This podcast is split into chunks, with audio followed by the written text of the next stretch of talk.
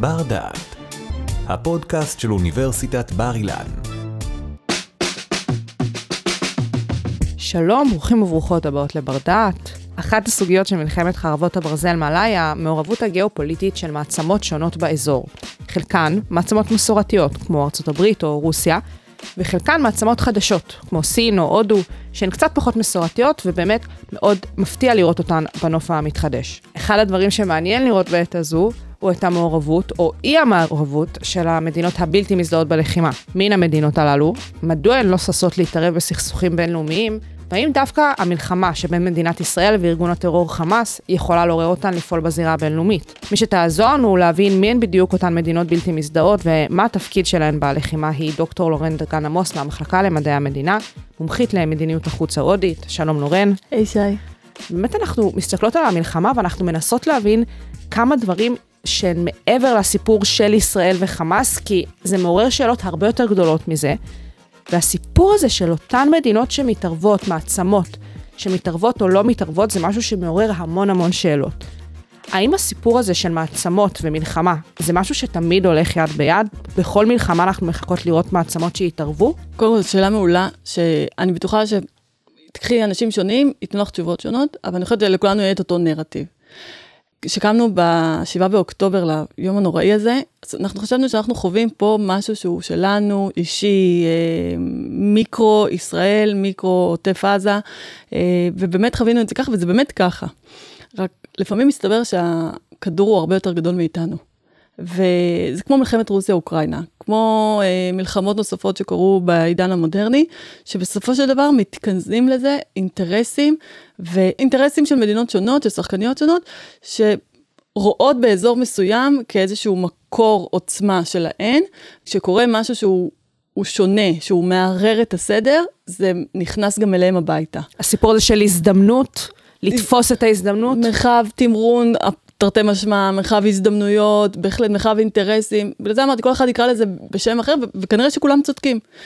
לכאורה אנחנו אומרים, רגע, מה, למה, למה הפרק הזה? מה קשור חב הודו וסין? אבל זה מדינות שביום יום יש להן פה אינטרסים באזור, הרחב יותר, מהמפרץ הפרסי, מזרח תיכון, כל אחד גם איך הוא מסתכל על זה.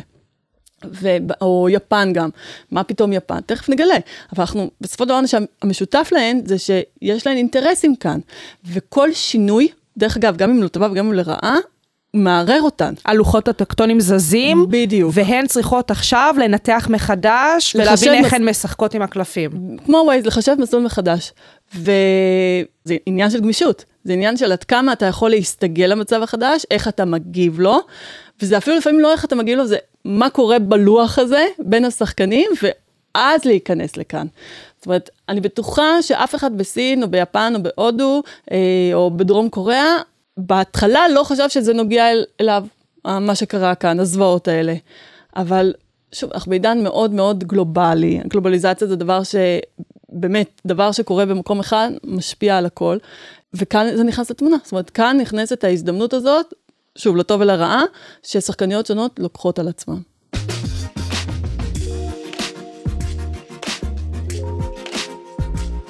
אז אנחנו מבינות שאנחנו באמת היום בפרק הולכות להתמקד במספר מדינות מעצמות, אפילו נקרא להן ככה. אנחנו מתנקזות לאזור מאוד מאוד ספציפי בכדור שלנו, הסיפור האסיאתי, נכון? ולאט לאט נפרוט חלק מהמדינות בשביל להבין למה הסיפור שלהן והסיפור של מלחמות הברזל קשור. אנחנו נתחיל מסין. כן. סין, בשנים האחרונות, יש לה תוכנית שנקראת החגורה והדרך. זו תוכנית שהיא בעצם מבססת את האחיזה הכלכלית שלה במדינות שונות, ברחבי העולם. אוקיי? זה לא רק פה. סין בשנים האחרונות הולכת ונכנסת יותר ויותר למפרץ הפרסי, ומבקשת לקחת חלק הרבה יותר פעיל. למשל, הדבר האחרון הגדול שהיא עשתה כאן, זה התיווך בין סעודיה לבין איראן. שתי יריבות קשות ש... לכאורה סין הצליחה לתווך ביניהן. אני אומרת לכאורה, כי מי שבמזרח תיכון מבין, זה הרבה יותר עמוק מזה. לראשונה אנחנו רואים מדינה אסיאתית, שבאמת לוקחת חלק פעיל בסכסוך מאוד קשה, ומביאה תוצאות אפילו. המשותף דרך אגב לכל השחקניות שנדבר עליהן פה, זה מדינות שיש להן קשר מבחינת אנרגיה לאזור הזה. זאת אומרת, נפט, גז, דברים כאלה, מקשרים אותם אוטומטית לאזור. זאת אומרת, אז זה כבר אינטרס אחד שאנחנו מזהים. הצד השני, יש את העניין של התחרות הבין מעצמתית. יש פה קונטקסט הרבה יותר רחב, שבגדול אנחנו מדברים על סין מול ארצות הברית, ואנחנו מדברים על המשחקים, על מה קורה כאן ברמת המיקרו. ובמקרה יצא שרמת המיקרו זה החב חרבות הברזל, זה החב ישראל עזה. אבל הסיפור הרבה יותר גדול. כי הסינים מזהים שהמעורבות האמריקאית פה היא all in, באמת אמירות חסרות תקדים ששמענו אה, מנשיאים. יש פה תמיכה, נכון להיום, אה, אני מקווה שהיא תמשיך, יש פה ממש מעורבות פיזית גם, אוקיי? ועבור הסינים זה מעבב נקודות אדומות, לא רוצה להשתמש במילים דרסטיות, אבל אני חושבת שאני לא טועה לחלוטין בניתוח שלי, שיש פה חשיבה מחדש, מה עושים. סין באופן לא מפתיע, מי שמכיר את הניואנסים, היא לא ידידה של ישראל. היא לא ידידה של ישראל, ובאותה נשימה, היא גם, כמו שאמרנו ממש בפתיח, היא מדינה לא מזדהה. זאת אומרת, היא אולי לא ידידה של ישראל, אבל היא ידידה של מישהי? היא ידידה, כן, של מי שאנחנו לא רוצות שהיא תהיה. אוקיי. וזה, אנחנו נמשיך לגבש את זה במהלך הפרק, נדבר על ציר שאני מזהה אותו, שהאמת הוא, ממלחמת רוסיה, אוקראינה, אפשר לראות אותו בבירור מתהווה, סין, צפק, איראן ורוסיה. סין בעצם מבינה שבתחרות הבין מעצמתית, אלה הבנות חסות שלה, אלה הציר שהיא צריכה להתמקד, להתמקד מהם, ולכאורה מה שקורה היום, זה ממש ככה, האיראנים, אנחנו יודעים, מממנים, מסייעים פה למה שקורה, לטרור, הרוסים לא בדיוק נותנים לנו תמיכה, או, או בכלל מזהים את הטרגדיה הנוראית שקרתה פה, וצפון קוריאה, מסתבר, שולחת טילים לחמאס. אז אנחנו, אנחנו, אפשר לשבץ את סין בזירה הזאת, בציר הזה. ועבורנו זה דבר שמבחינת הישראלים אנחנו צריכים, מבחינתי, לעשות חשיבה מחדש. זה מהבהב. מהבהב, ומישהו צריך להרים פה דגל ולחשוב מה הלאה. אני לא אומרת שצריך להיכנס לאיזושהי מלחמה או לאיזשהו עימות, אין לנו לא את הרצון ואני לא חושבת את היכולת, אבל בהחלט צריך לעשות חשיבה מחדש לאיך אנחנו מתנהלים מול הדבר הזה. גל האנטישמיות שפרץ מי... מה-שבעה באוקטובר, ברשתות החברתיות הסיניות ובתקשורת הממלכתית, מאלץ אותנו לחשוב מחדש איך אנחנו מתנהלים מול הגורם הזה. עכשיו, תראי איך הכל מתחבר. Mm-hmm. מקודם דיברנו על יפן והודו ככה בחצי מילה, וזה פשוט זה. אני, אני אחב אולי קצת מכה על חטא, כי אני טענתי אה, עד תחילת אוקטובר, שה... המרחב הבא שצריך לשים עליו את הדגש, זה המרחב האינדו-פסיפי. זאת אומרת, אחרי מלחמת רוסיה-אוקראינה, אני עמדתי ואמרתי, צריך להסתכל על המרחב האינדו-פסיפי, שם לומדים את, ה, את מה שקורה במלחמת רוסיה-אוקראינה, וטיואן תהיה, ספציפית טיואן תהיה הזירה הבאה. לא הצלחתי לנחש שזה מה שיקרה פה, אז כנראה גם אני שבועה באיזושהי קונספציה, אבל פה אני אמשיך עדיין בקונספציה הזאת. עדיין אני טוענת שהמרחב האינדו-פסיפיק מסתכל על מה שקורה כאן ולומד. לומד איזה מעצמה הולכת עם היא, מה היא מביאה. דרך אגב, זה לטובה ולרעה. ההודים היום שהם במתח מול הסינים, מסתכלים ורואים איך האמריקאים עומדים לצידה של בת ברית, איך שהם מזהים נקודה אסטרטגית חשובה באזור מסוים, מה הם מוכנים לתת לה. מצד אחד זה יכול לעודד את ההודים, מצד שני אולי זה יכול לאתגר את הסינים, לא בטוח אנחנו רוצים את ההתגור הזה, אנחנו רוצים עוד יותר למשוך את המתיחות בין סין לארצות הברית, איך אנחנו מתנהלים בתוך זה, זה לא פשוט. אז מה אנחנו מבינות מזה באמת ברמת היחסים של ישראל וסין?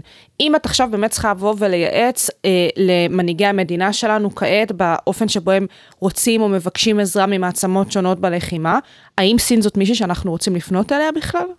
לסיוע פיזי לנו לא, ממש לא. אוקיי. אבל אה, צריכה להיות חשיבה, האם הסינים יכולים להיות אה, גורם מתווך מול האיראנים? הסיפור של התיווך. הסיפור של התיווך, שדרך אגב אני חושבת שהאמריקאים לא ייתנו לזה יד, אין שום רצון שזה יקרה, אבל אנחנו במצב שאני חושבת שצריך רגע לשקול את כל האפשרויות. אני לא תומכת בזה, אבל אני חושבת שצריך כן לח... לעשות חשיבה. כשעושים חשיבה צריך לקחת את כל הסינריואים ולחבר אותם. אולי צריך לחשוב, אולי מבחינת עזה, מה הסין יכולה לתת לעזה, מה קורה ביום שאחרי, צריך להבין את העלות מול תועלת של הדברים האלה.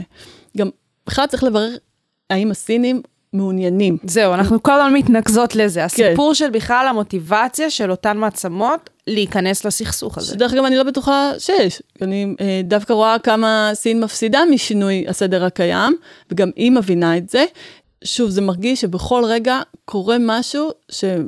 יש לו השפעה ישירה על כל המהלכים.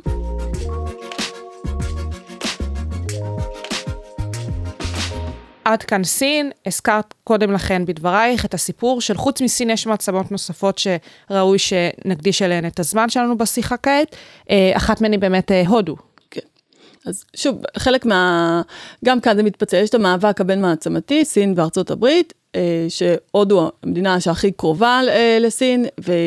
הם גם ככה בעוינות משל עצמן, אם זה החבל גבול השנוי במחלוקת, אם זה ההשפעה הכלכלית ששתיהן מתחרות עליו, ולהודו יש כאן הזדמנות, יש כאן הזדמנות להוכיח שהנה היא עומדת שוב מול סין, והנה היא באמת, ה... היא הנקודה האסטרטגית, שבמסגרת המאבק הבין-מעצמתי, הודו יכולה לתת כאן עזרה, קונטרה.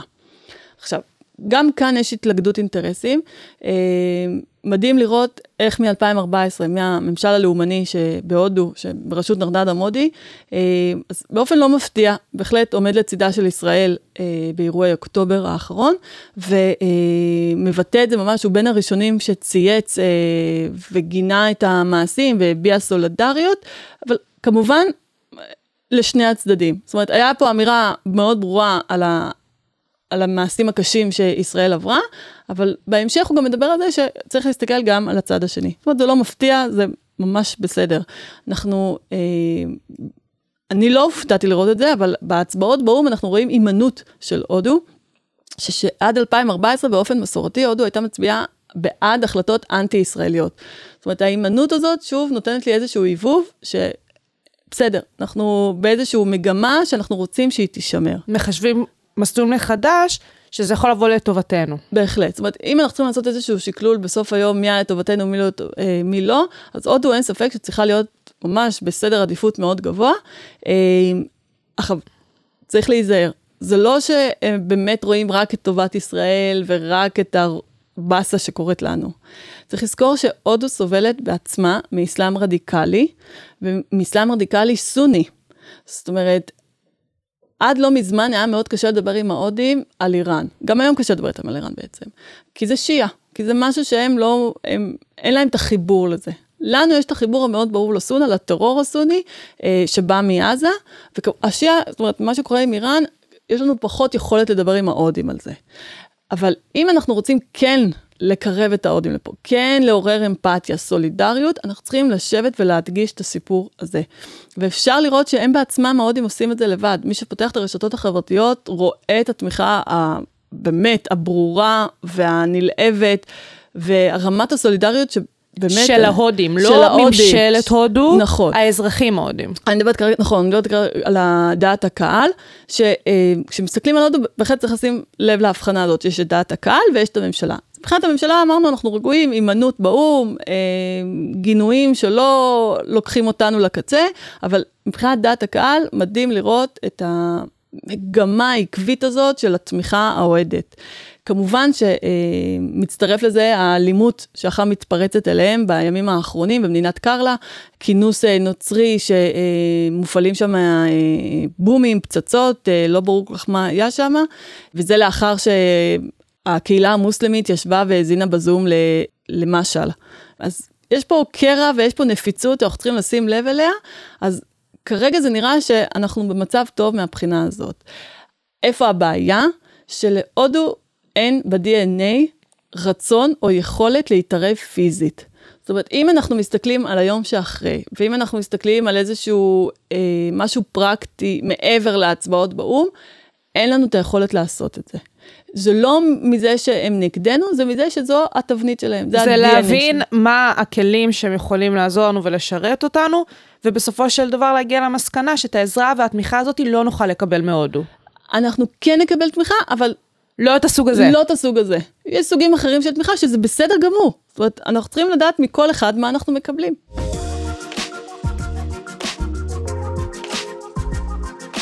אז באמת הבא בתור יפן. כן.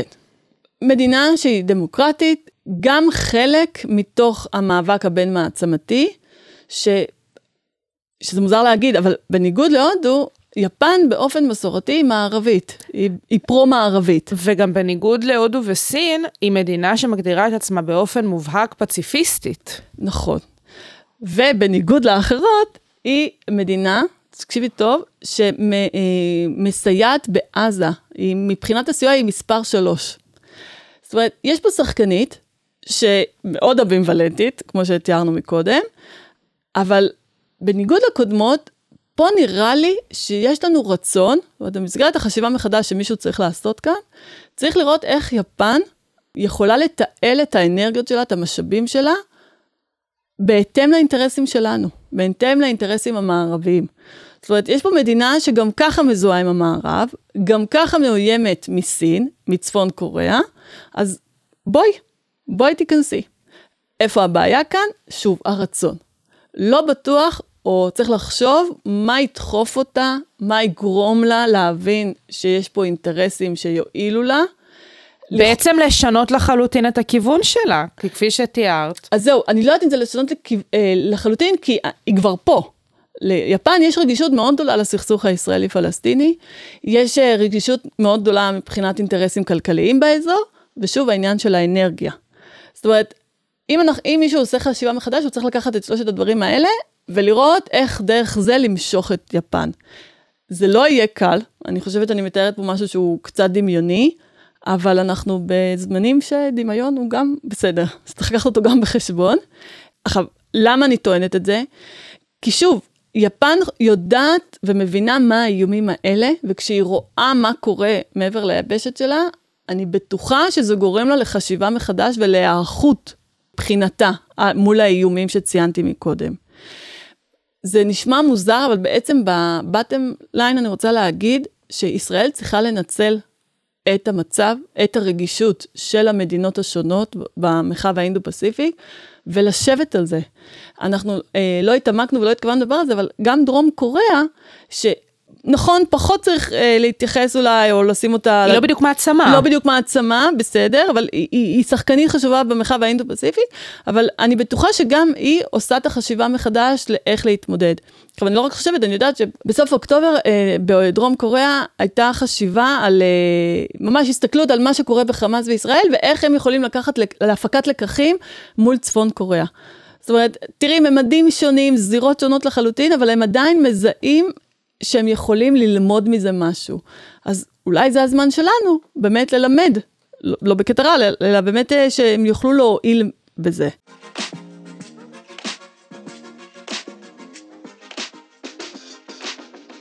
לורן, אז אנחנו מגיעות לסיומה של השיחה שלנו, שבאמת במסגרתה אנחנו ניסינו להבין מי הן אותן מעצמות בלתי מזדהות בכל מה שקשור ללחימה, למה הסיפור של הלחימה כאן במלחמות הברזל בין מדינת ישראל וארגון טרור חמאס מעורר את היצרים שלנו, והתמקדנו באמת בשלוש מדינות ספציפיות, שהן סין, הודו ויפן, אבל אני באמת רוצה להבין האם הסיפור של המלחמה ישנה את הכיוון.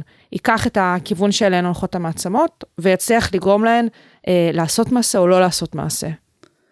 תראי, נבואה ניתנה, אנחנו יודעים למי. בשאיפות שלי ובמשאלות שלי, אני מקווה שכן. אני מקווה שכן, ולא רק בשל האינטרס הישראלי דרך אגב. אני באמת הסתכלת על הודו, יפן, דרום קוריאה, שאר המדינות, ואני חושבת שאם הן לא ישנו דיסקט, זה משהו של פעם, אבל אם לא ישנו את זה, זה יפגוש אותם בבית.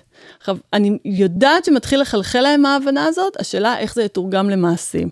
אני מקווה שהאינטרס הישראלי זה להזיז אותם, לדחוף אותם לכיוון שלנו. בסופו של דבר, המסר הוא זה שבמרחב האינדו-פסיפי מסתכלים מאוד מאוד בזהירות על מה שקורה כאן.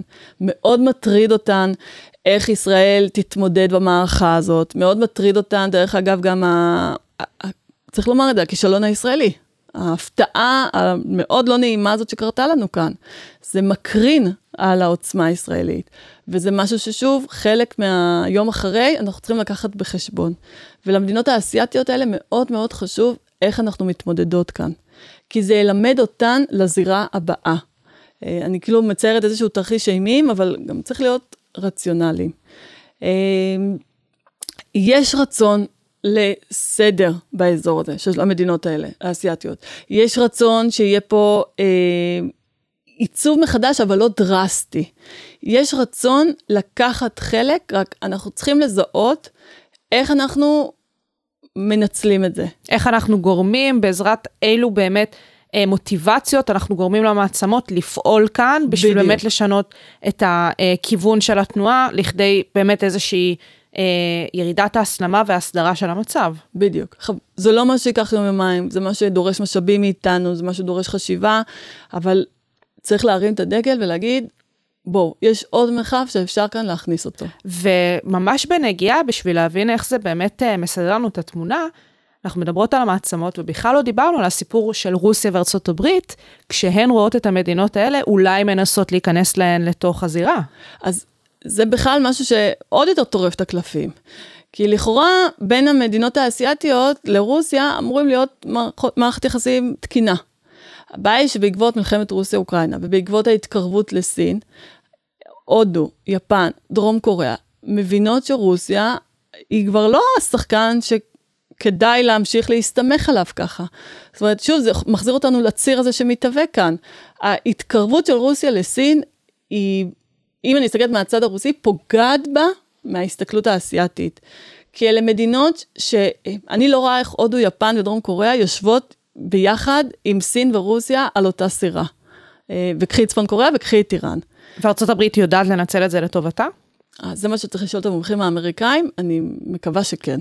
דוקטור לורן דגן עמוס, מהמחלקה למדעי המדינה. המון המון תודה. תודה, ימים שקטים. תודה שהאזנתם לנו. באפליקציית בר דעת תמצאו עוד הרבה פודקאסטים מרתקים, גם בנושאים דומים, וגם בתחומי ידע שונים לגמרי. בואו לגלות אותם.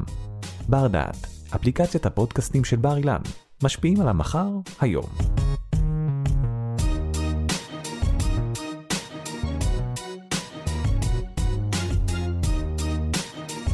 ערכה והפיקה שי קלוט. תודה על ההאזנה.